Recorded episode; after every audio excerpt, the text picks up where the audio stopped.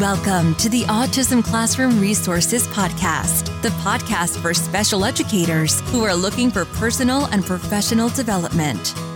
I'm your host, Dr. Christine Reeve. For more than 20 years, I've worn lots of hats in special education, but my real love is helping special educators like you. This podcast will give you tips and ways to implement research based practices in a practical way in your classroom to make your job easier and more effective.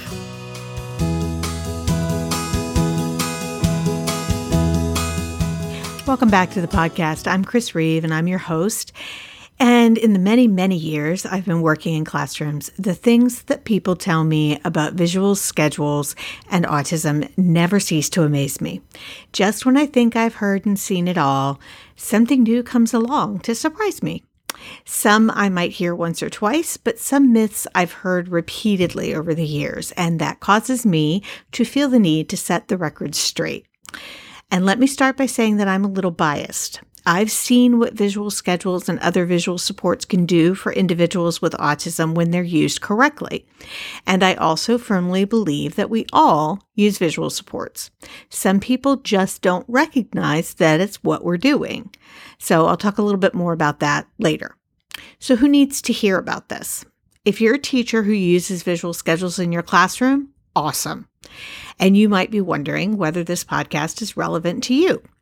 But you might find that there are some implicit biases about the way that we use schedules so that maybe they aren't always as effective as they could be. Or if you don't use visual schedules for your students with autism, then this episode might give you some reasons why it's worth trying. Many times I meet people who think that a student doesn't need it for some of these reasons that I'll be tackling as well. And if you're a consultant, coach, support staff, mentor, or any of those people who try to help others who are working with individuals on the spectrum, then these Mythbusters might be helpful for you. It might help you to understand what they believe that's stopping them or they could help you figure out how you can help them see how visual schedules could help their students with autism. So, with all of that said, I've got a free set of visual cards for a leisure schedule for you in the resource library. And there are tons of visual supports in my store to make it easy to implement visual schedules in the classroom. And you'll find all of that in the post at autismclassroomresources.com slash episode 74. And I'll make sure that's in the show notes as well. So, let's get started.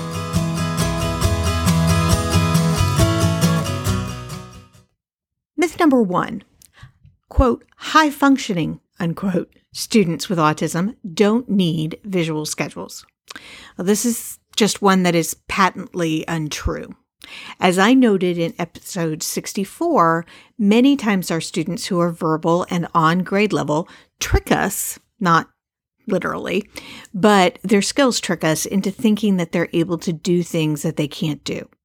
We need to give them opportunities to be independent, most definitely. But the difference between being independent and is doing something with a visual schedule versus doing something with an adult standing next to them, using the schedule is more independent. If I take a grocery list to the store, am I less independent than someone who goes into the grocery store without one? No then why would a student with a visual schedule be any less independent than a student without one? Because keep in mind, not all visual schedules are picture schedules. These students may have a list or a written schedule rather than a picture schedule. They can keep it in their pocket or their notebook. They may not even have a quote unquote schedule, but they could use their daily planner as their schedule. Many times a visual schedule can help a student to navigate the day without vis- without adult support. So visual schedules for autism in this case would increase independence, which is what we're going for for our students. Myth number 2. Visual schedules for autism make students rigid. So many people I've met think that the students with autism got their rigid behavior from their schedules or they think that their visual schedules made it worse. In reality, rigid behavior is a characteristic of autism. Plus, if the schedule is used correctly, It can be used to teach students with autism to be more flexible. And in fact, I have a whole blog post about how to do that. And I link to that on the transcript and the post for this episode. Students become rigid with a schedule more frequently when they aren't exposed to schedules that change. We all do. People become more averse to change when they don't experience it. So, the more routine our everyday life, the harder it is when something is different. If we use them right, visual schedules in autism can actually help teach flexibility rather than increasing rigidity. They're actually a tool we use to help overcome that symptom or that characteristic of autism. Myth number three students become dependent on visual schedules. My, oh my, I hear this one so much. To counter that one, I'm kind of dependent on my to do list. I always tell training audiences this. If I took away all your planners right now, what would happen? Would you miss some soccer games and dental appointments? Probably. Some meetings would definitely be missed, right? Lots of stuff would get forgotten. But no one ever says that we're dependent on our calendars or our planners. No. I would love for a student to not need a picture schedule for his whole life. But if that's what he needs to be successful, I'll stick with it. But when a student is successful for one type of schedule, we certainly can explore other types of schedule that might be less obtrusive. We might move to text schedules or lists when a student can read, or move to portable schedules when a student is moving around more rather than having him always go check a schedule on the wall. There are lots of ways that we can mix it up over time and increase their skills. But if we're teaching them independence with their schedule, then they shouldn't become any more dependent on it than I am on my grocery list. Myth number four once a student knows the classroom schedule, he doesn't need the visual schedule anymore. This one makes me nuts. And this is the one that I probably see most often. Many people seem to think that once the student has memorized the daily routine, then the visual schedule isn't needed anymore. And since students with autism are often good at memorizing the daily routine, that happens pretty quickly. But I don't know about you, but my daily routine isn't so routine. Students with autism need visual schedules because life is not routine. They need the schedule for the times that the routine doesn't happen. And as I noted in number two, we need the schedule to teach them to be more flexible to handle the times that the routine doesn't happen. Just because a student doesn't need his schedule to know the next activity doesn't mean the schedule is no longer needed. If I can remember some of the things on my grocery list, it doesn't mean that I don't need it for that last thing I got distracted from and forgot. I don't know why I'm perseverating on my grocery list, but the analogy works anyway.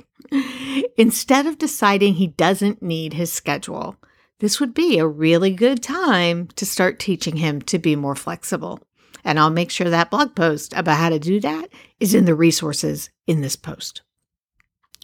Myth number five visual schedules in autism are always just daily picture schedules. Nope. Just nope. There are so many amazing creative ways to use visual schedules. Yes, for many students, we might start with picture schedules, but we might start some students with object or tactile schedules. Others might start right away with written lists or planners. If you aren't sure what kind of schedule you need, I have a whole blog post that breaks it down for you that'll be in the resources in this blog post. But in addition to different types of visuals, there are also different types of schedules. Some students need a full day individual schedule. Other students just need a schedule presented part of the day at a time. Another student might need just the class schedule or a whole group schedule that's at the front of the room, and a portable schedule for when they rotate through centers and every student isn't doing the same thing. And some students might need mini schedules or task analysis schedules that break down specific activities into smaller components. So, in addition to schedules for each activity, he might need a schedule for the activity's arrival. So, that would be a schedule that tells him get your lunchbox out of your book bag, take out your home folder, put it in your inbox, put your lunchbox away, put your book bag away, hang up your coat, and so on. It's more detailed and it has more pictures. Likely those students that are using that need more, who need more detail, they need pictures, but allows him to be more independent with nobody telling him those steps. So I feel like I can never get enough visuals. Those are your five myths and the things that we want to think about to address them. I've got tons of visuals in my store that I'll link in the post for redirecting from full schedules to group schedules, check in visuals to mini schedules. And you'll find links to all of them and more. And you can also get your free set of leisure schedules in the free resource library. All of those are linked in the post at autismclassroomresources.com slash episode 74.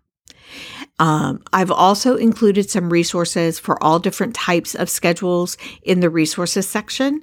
And of course, I'd love to hear about what kind of myths you've run into when working with visual schedules and autism. So if you're an educator, hop over to our free Facebook group at specialeducatorsconnection.com and share. I'm going to take next week off, but I'll have a blog post at autismclassroomresources.com to share some ideas there. And I'll be back in a week or two with new blog posts ready for you. So I hope to see you then. And until then, thank you once again for everything that you do for your students.